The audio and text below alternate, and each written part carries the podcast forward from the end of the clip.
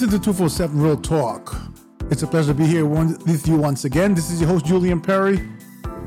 And on this episode, in trying to keep my promise and keep things in the news, current, so that conversations can be meaningful and progressive, I'm going to chat a little bit about the Georgia runoff race that finished just yesterday. So today is, at the time of this recording, is December 7th, 2022. And the re- runoff race was December 6th, 2022. So sit back, relax, grab yourself something to eat or drink, and uh, I'll be right back.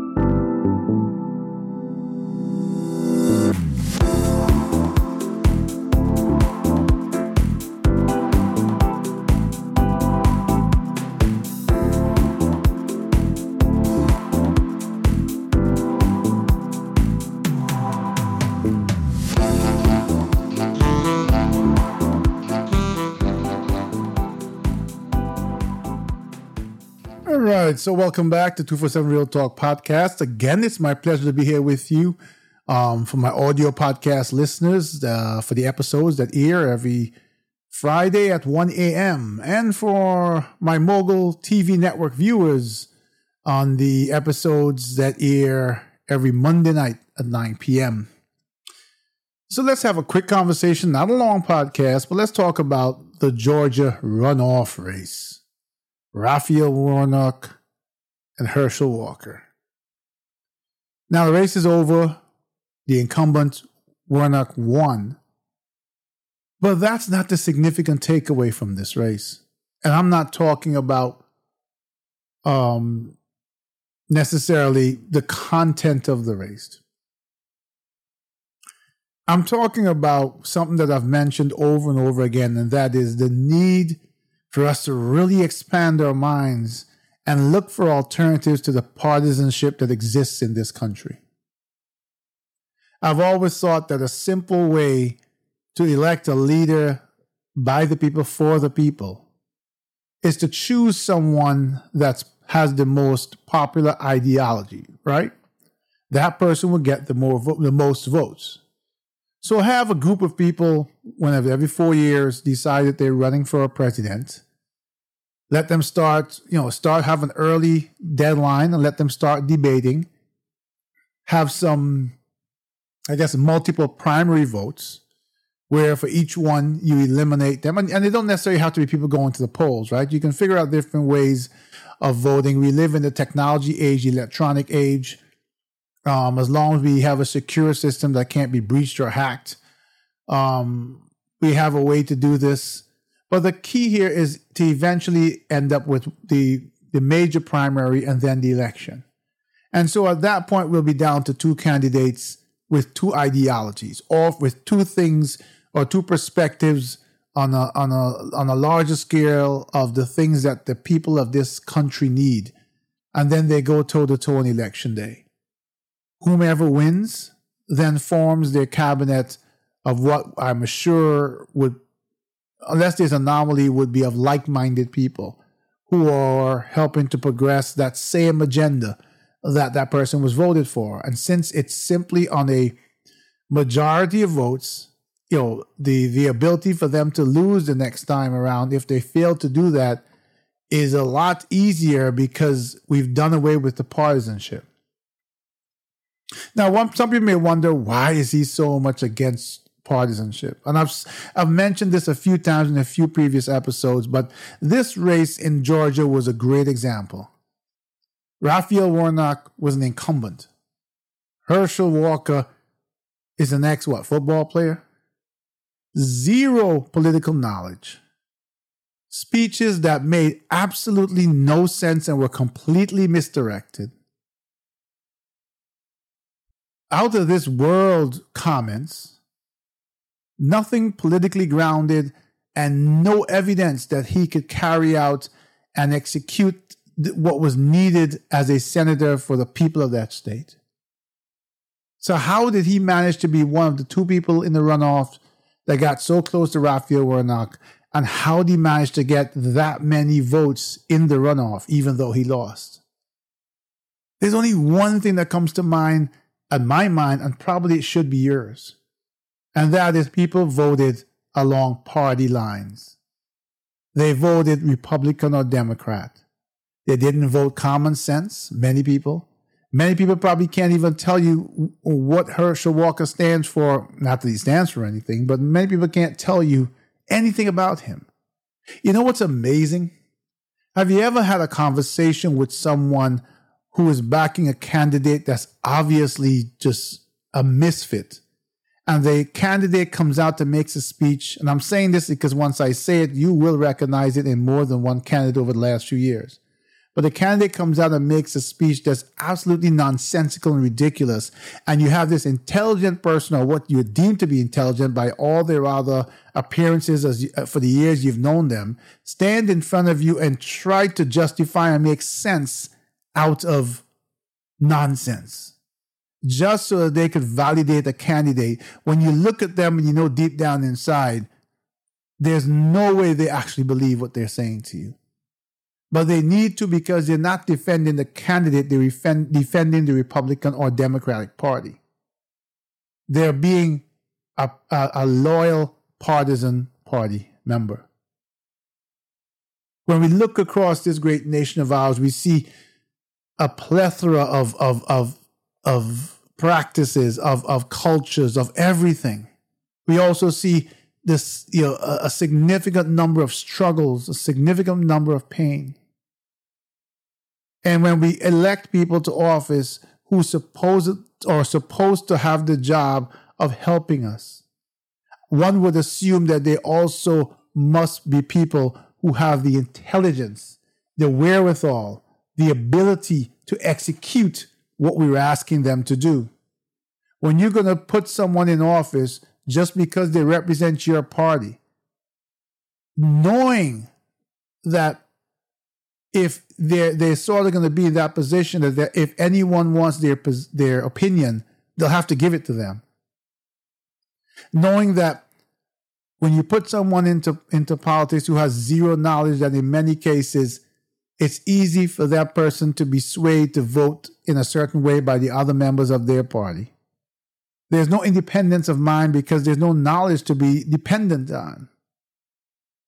So we as a nation are puppets for Washington. We are we as a nation are puppets for politicians. They're dangling us like with strings against each other, pitting us against each other by using the tool of partisanship, making us believe that when we go into a voting booth that we have to vote our party. I personally went to a voting booth before and I was told, I asked what party I was registered with, and then I, the the attendee there, the, the lady said, okay, you vote right down this side. No. I vote for the best person. That means sometimes crossing party lines because you basically know that the one, you know, uh, the, the, the lesser of the two evils is not the person in your party. And why is this important? Let me tell you one more reason why this is important. we have a uh, a Senate race where both candidates were people of color, and it is my belief, and you can disagree with me. That's what dialogue is about. That's what real talk is about. And and and let me preface this by saying, please don't get upset, agitated, you know, scream and yell. No, this is conversation. I never get on this mic and claim to be um, holier than thou, mightier than thou, or always right. No. This is my perspective, and this is my attempt to get you involved in the conversation. When you have a state, as I go back to the, uh, what I was saying, with two candidates that are both people of color, and you see a scenario like this where one candidate has zero political background, has zero ideology, zero ideas, and in the last few weeks or, or the last month or two before the, the, the election, All sorts of background information came out. For crying out loud, this was a gentleman whose own children brought exposed the indecency or, or some alleged indecent parts of his life. Always using the term alleged because there was never, never anything proven with Herschel Walker. Let's get that straight. Okay. And in this world, I always say alleged because sometimes things seem valid on face value and they're not. I don't personally know his story, so I'm not going to judge him. But the point is, what I will judge is hearing from his speeches is he has no political knowledge. So why was he there? And the only logical assumption that you can make is that he was put there in an environment that needed another person of color to go against the incumbent who was a person of color. They're looking at this uh, this in a, in a in a sort of statistical manner, an ethnic matter and saying, how can we beat this guy and have him part of our party? So they pursue him and convince him to run and convince him that he can win knowing fully well that he doesn't have the knowledge, but also knowing that whomever they put up for their party, he will get a ton of votes because their members will vote for their party regardless of whether it will bring the country down or not. They know that they are loyal members who are loyalists to not to logic, not to knowledge, not to practicality, not to the greater good, but to the party. And this is something that's just not an American issue. We see this happen all over the world, wherever there are parties that distinguish themselves from each other. And so here we have a case where someone again who who got you know he got pretty close. I mean, if you look even at the runoff, he wasn't that far off of, of Warnock. And to get that many votes and have no clue of how to lead after that, but simply get them because you're a member of a party is not even a fault of the party, it's a fault of us, the people. The first thing we need to do as Americans is stand united, irrespective of race, creed, color, and party affiliation. We need to speak to each other and figure out what's wrong, what's right, and how to fix it. You have instances where people get elected. There are a lot of people that went and voted for Warnock to help him to get into power. And in many for many people, the, the idea behind it is people of color are struggling so much and are still so far behind that they're hoping that when he gets into office again, he will help forward the agenda and do something for the people that voted for him. The problem is that doesn't happen. They get into office and then they forget us until they need their vote, our vote again. We talk and we scream to the top of our lungs about our struggles, and they tell us about what they're going to do. And we can tell what you're going to do is not enough, and they don't care. I will go right back again to student loans because it's a, it's a current and such a powerful example. I've heard people, someone said the other day, um, people had to, what did they say? People, some people had to pay their loans. And why should these people's loans get forgiven? Who's going to pay? Who's going to foot the bill for it? Well, let me ask you a question. Who, who is footing the bill for the tr- over trillion dollars so far we sent to Ukraine? Who's footing the bill for over the years the, the probably trillion dollars we sent to Iraq? And this has continued historically for so many other countries. Money that's printed by the Federal Reserve and sent to these places. And this is not a secret. Our presidents talk about how much aid they give to this, these countries. Right now, our current president is talking about how much aid we give to Ukraine. Do the Ukrainians need it? Yes, they do. Do we need it? Yes, we do. Charity begins at home. You can give this aid to help people who are struggling in another country across the world, but you can't do it for your own people at home and you have excuses about who's going to foot the bill. We are footing the bill. We, the same people who are oppressed, are footing the bill for all the wars and all the mistakes made by this, the leaders of this country. So don't exclude us and say, and, and push us aside and be so unforgiving for people who have struggled so hard, especially when people took student loans out for the right reasons and end up being treated the wrong way.